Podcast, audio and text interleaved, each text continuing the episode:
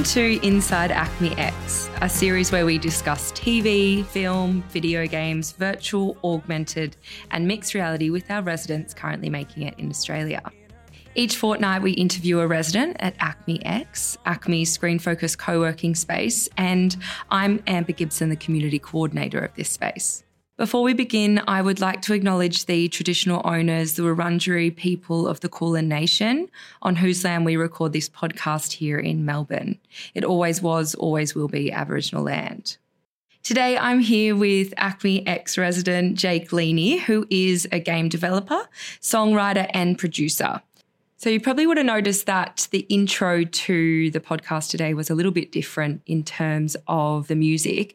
We have added a sting from Jake's song Talk, and we're going to be trickling music that he has created throughout the podcast. So, I hope you enjoy. I don't want to talk like that, be at each other's throat like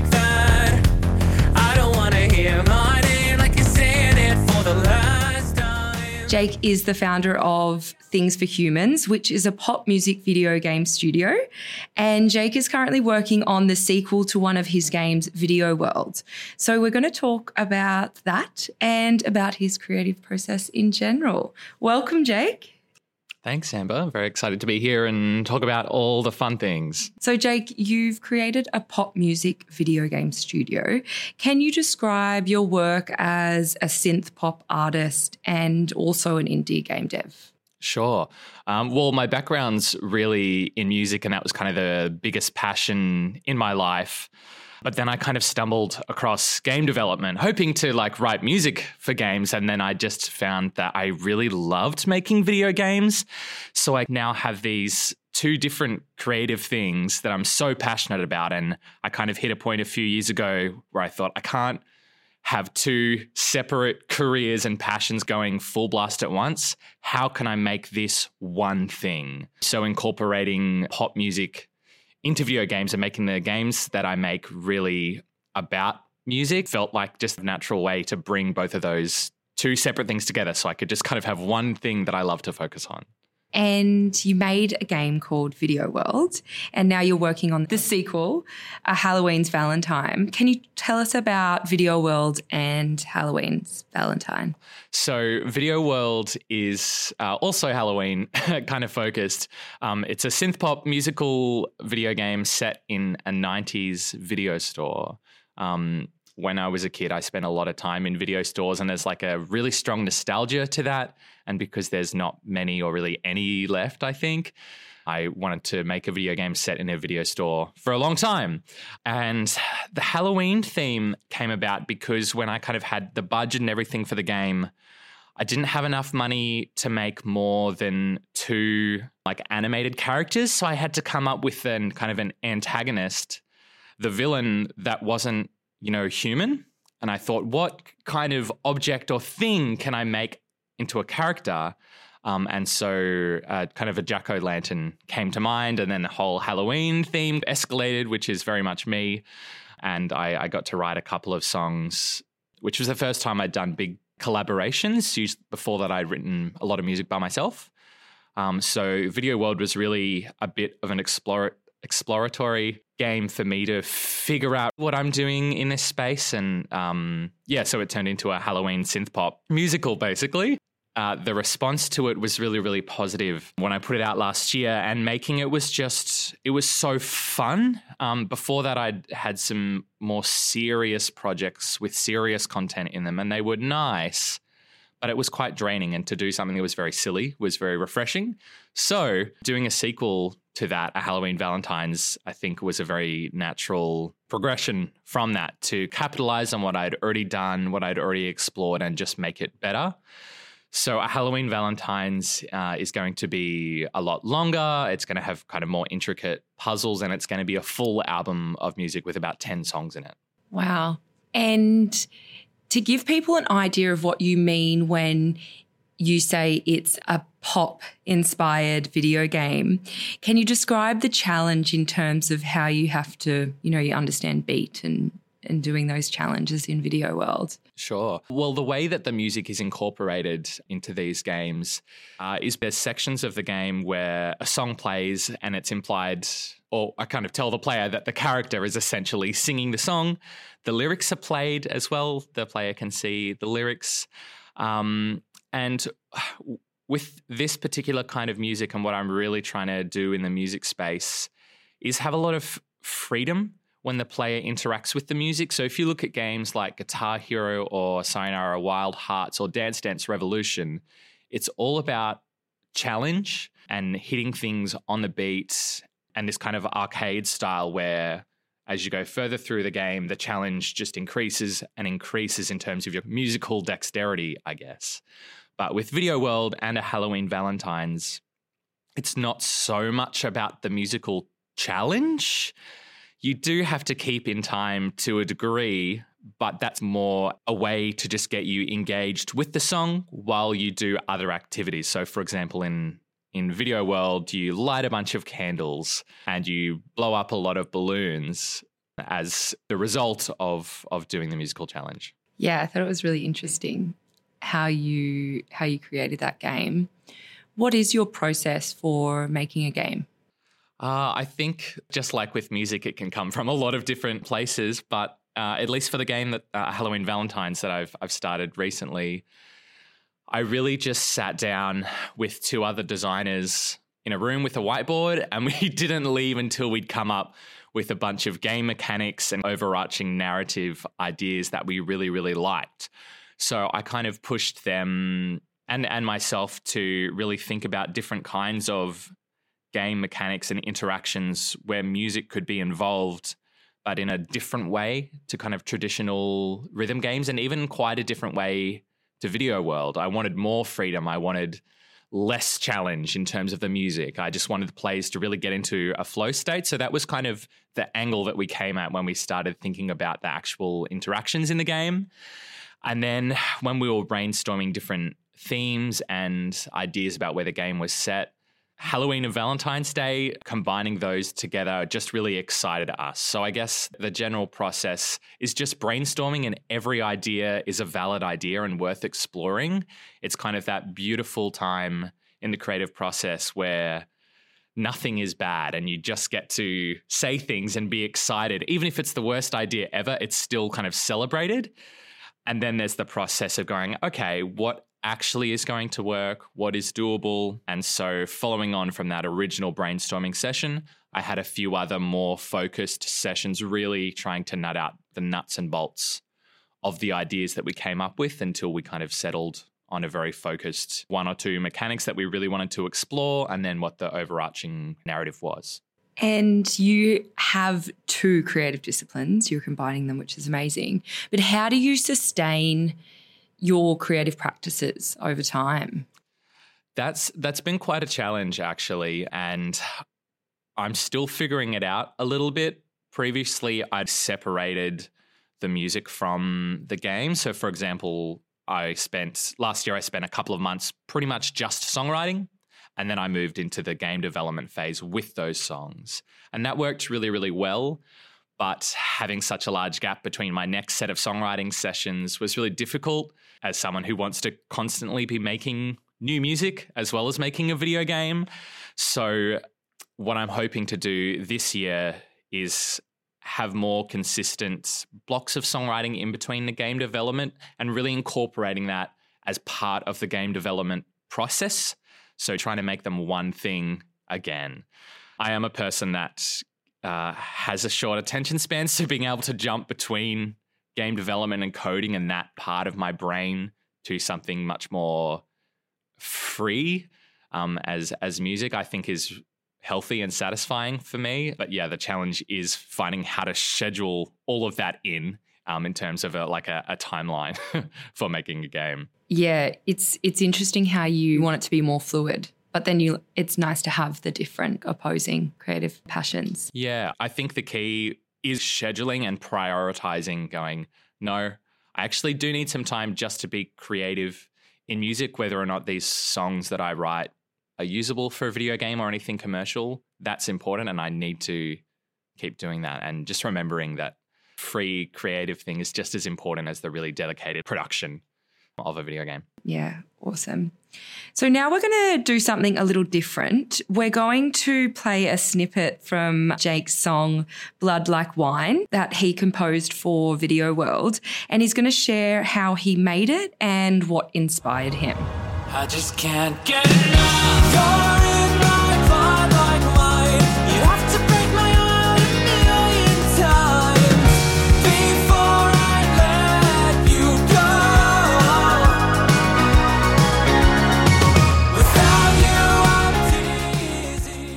Blood Like Wine started actually as a collaboration during lockdown in, in 2020. APRA, which is the Australian Performing Rights Association, created a program called 321 at home where they just matched up a bunch of songwriters together to collaborate remotely. And it was the first time that I'd done anything like that. And I was matched up with a really wonderful songwriter. And basically, we just sat down on Zoom. We'd never met before, and we just talked about our lives.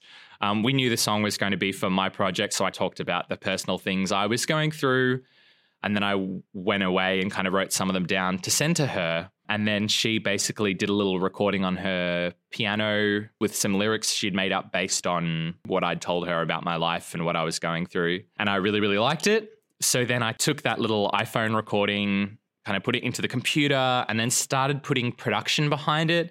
So that means I started putting drums and synthesizers and just getting a feel for what the instrumentation, the vibe of the song would be from that production perspective. And through that, I also came up with a chorus. So it didn't have any lyrics, it was just the instrumental. And that was quite a different process for me because usually when I songwrite, the lyrics and the music kind of all come at the same time. But it was quite exciting to just be able to go ham with the production and put guitars in and synths and all this crazy stuff without any lyrics. So then we went back and forth um, a little bit. Me and the other songwriter, I got feedback from her about you know how I was singing it and um, different aspects of the music. And then when it came to the chorus, I probably spent a full day just trying different melodies and different lyrics until the main melody line just came through and it felt so nice with my voice. And when that happens, I feel like that's when I really know that it's a, a good melody or something that's going to translate well because I could just, I felt like I could sing it so passionately. And it's really rare that that happens in songs as well. Like you work really hard and then you get the take and you're like, cool, yes, that sounds awesome. But this song, it just, when the melody came and the lyrics were there, it felt so right so then when the production was finished and it was released, it was the song that people resonated with the most. It was the most liked one um, and is probably my favorite song that I've written as well. And a big part, I think, of the production of it that really brought it to life sonically was a drummer from the States that I basically I sent the song to him and he just kind of put his percussion on it. He put his real drums on it and he really just added to the organicness of the song. And what I really love about it is how it has all of this kind of electronica um, and synthesizers in it, but it still has a real organicness to it. And I think that's really nice because the song is called Blood Like Wine. Blood and wine are both very kind of organic, tangible things. Yeah, and that's kind of where it all came from. Awesome. Thanks for sharing that. You mentioned a few of the collaborations. You must have had some interesting insights into how music and games are produced. What are some of the collaborative processes unique to each industry? Sure. Well, with video game development and video game composing, collaboration isn't really that common. It is much more of a solo practice. There might be collaborators in terms of the production and recording and mixing, but generally composers will kind of just go into their dark composition hole of their studio or their you know office or wherever and it's very very solo and a lot of the reason that I didn't really pursue writing music for other video games was because of that solitude. It's very, very lonely, to be honest. And I'm a huge extrovert. I love people. So jumping over to pop music, songwriting there is encouraged to be very collaborative. And so the way that works, sometimes you'll literally be in a room with a couple of people just coming up with ideas. You might just have a loop of some drums on I might sit at the keyboard and just play things. There'll be a guitarist kind of noodling along with me until we find something we like. Then we'll track that. They might have an idea and bring it. Or it'll start with a song that I've already started, and then I'll just get kind of people's ideas on it.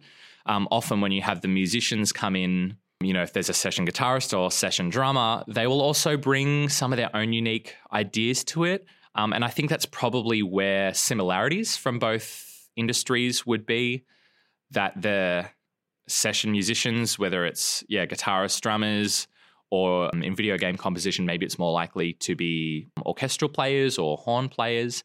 They're always going to bring their own flavor and kind of characteristics. So I think that's nice that there is still that kind of collaboration in both of them. But yeah, I think the real difference to me is that game composition is often very, very solo and there's not that much collaboration.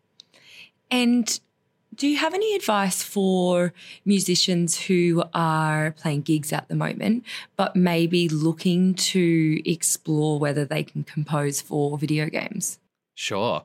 I guess the first thing I'll say, you have to be pretty dedicated to it, just like the um, contemporary music industry. You have to push really hard and just really be the best. I guess my advice would be to find like what your unique thing is. You know, if you're playing like grunge inspired jazz funk, you know, music in the contemporary kind of music world, if you can take whatever the special thing is from that into video game composition, then I would do that rather than trying to completely pivot to what you think video game composition should be. So then you can stand out. And the way to start getting into it is really just building up a network. You can do that by going to game jams. There's some video game development groups on Facebook that are local and international as well. And you really just have to start talking to people and getting those little gigs. Probably will feel like you're starting again.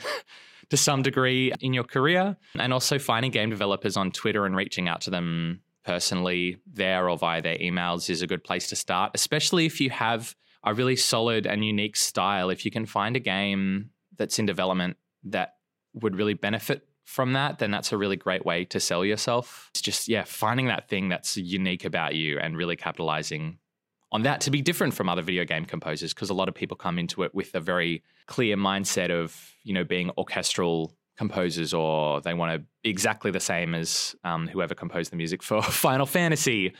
Um, so yeah, just just be different. I think is the key.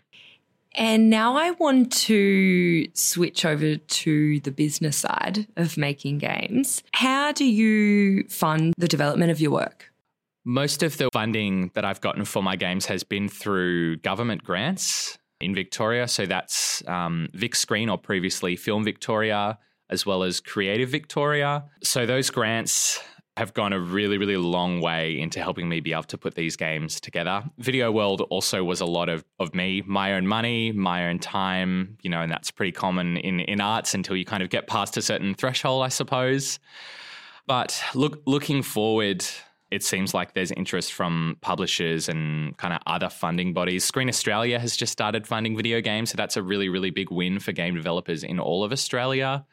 And yeah, we're really lucky here that we have that support for video game development.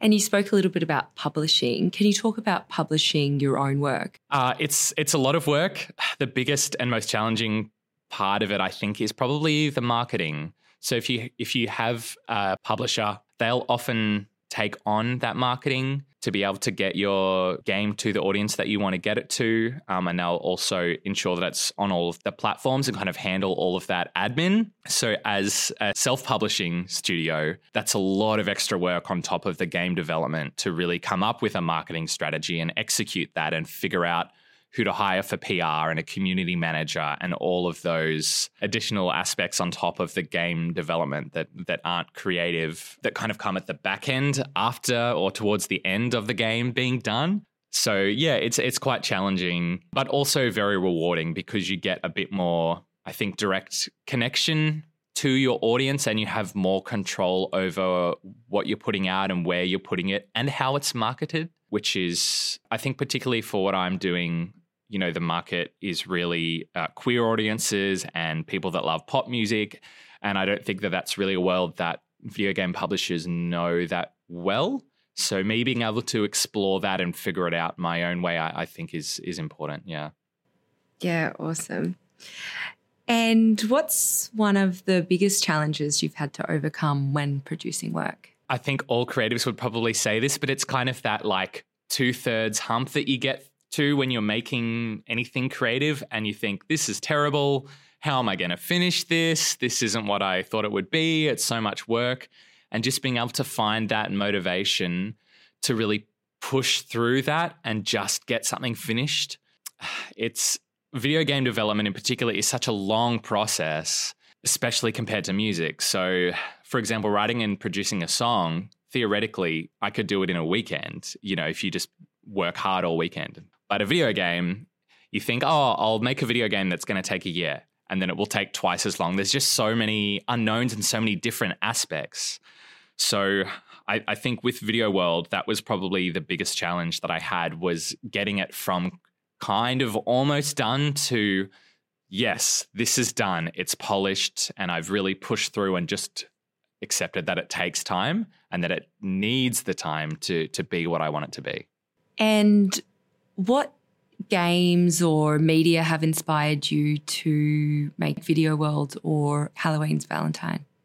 I would say the particular inspiration behind those would be Banjo Kazooie from the Nintendo 64 what I really loved about that game as a kid was how it kind of had this like strange, creepy element to it, but it was so comical and funny. And I really haven't found that many games that are really, really amusing and really, really silly, but still have a really dark edge to them. So, Video World and a Halloween Valentine's really, really play on that, just bringing in humor. So, it's fun, um, hopefully, as a player to just have a lot of jokes and have a silly game to play, but also as a developer, I think that games that kind of do that are inspiring. You know, you can see the joy that the creators had in Banjo Kazooie because it's just so fun. You can tell that they had such a great time creating it and that it was very creative so that's a huge inspiration. That's how I want to make games and, and music is just by having fun while being creative. It's almost as if, at least kind of now I've figured this out, that the real way to be a creative and create things that are, are special is to just enjoy that creative process. It's so much less about the goal. It's less about going, oh, this is the game I'm going to make and this is what it's going to achieve and this is what it's going to do creatively. It's about going, what's the most exciting creative process that I can go through and just trusting that that will give you the results. Another big inspiration is The Legend of Zelda Ocarina of Time and also Majora's Mask, which has um, a lot of dark themes, but is also comical in a lot of ways as well. So yeah, those kind of early Nintendo days are really where my heart my heart lies. Awesome. Thank you so much, Jake, for joining us on the podcast. You're welcome. Thanks for joining us on ACMI X. If you would like to connect with Jake, I've put all of his details in the show notes. And that song that you just heard in the outro was created by Jake and is called Galaxies for Justice Sucks Recharged. I've also put names of the songs that you listen to in this episode in the show notes, and there is information about ACMI X if you're based in Melbourne and interested in finding an office to work at.